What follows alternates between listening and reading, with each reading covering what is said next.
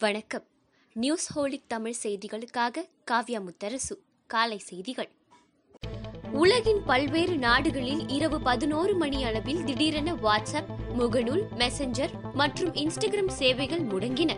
சர்வரில் ஏற்பட்ட பாதிப்பை சரிசெய்ய நிபுணர் குழுவினர் தீவிர முயற்சி எடுத்ததன் பலனாக நாற்பது நிமிடங்களுக்கு பிறகு ஃபேஸ்புக் நிறுவனத்தின் சேவைகள் இயல்பு நிலைக்கு திரும்பின. மகாராஷ்டிராவில் மீண்டும் ஊரடங்கு வர வாய்ப்புள்ளதாக முதலமைச்சர் உத்தவ் தாக்கரே தெரிவித்துள்ளார். மக்களுக்கு நன்மை தரும் திட்டங்களை தேர்தல் வாக்குறுதியாக அதிமுக அளித்துள்ளதாக பாமக நிறுவனர் ராமதாஸ் பாராட்டு தெரிவித்துள்ளார். கோவை தெற்கு தொகுதியில் மக்கள் நீதி மையம் சார்பில் போட்டியிடும் அக்கட்சி தலைவர் கமல்ஹாசன் தீவிர பிரச்சாரத்தில் ஈடுபட்டு வருகிறார்.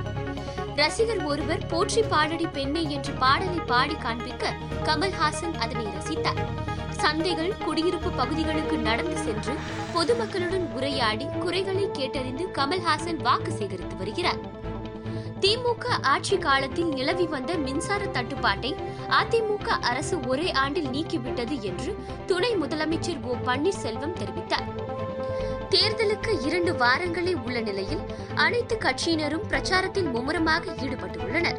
தொகுதிகள் தோறும் வேட்பாளர்களும் அரசியல் கட்சியினரும் வாக்கு சேகரிக்கும் பணியை தீவிரப்படுத்தியுள்ளனர். சிறுபான்மை மக்களுக்கு என்றும் திமுக தான் துணையிருக்கும் என்று அந்த கட்சியின் தலைவர் மு க ஸ்டாலின் தெரிவித்துள்ளார். மக்களை குழப்புவதற்காக வேண்டுமென்றே திட்டமிட்டு அதிமுக மீது ஸ்டாலின் அவதூறு பரப்பி வருகிறார் என்று முதலமைச்சர் எடப்பாடி பழனிசாமி தெரிவித்தார். தமிழக சட்டப்பேரவை தொகுதிகளில் போட்டியிட ஏழாயிரத்துக்கும் மேற்பட்ட மனுக்களும் கன்னியாகுமரி மக்களவை தொகுதிக்கு இருபத்தி மூன்று மனுக்களும் தாக்கல் செய்யப்பட்டுள்ளன.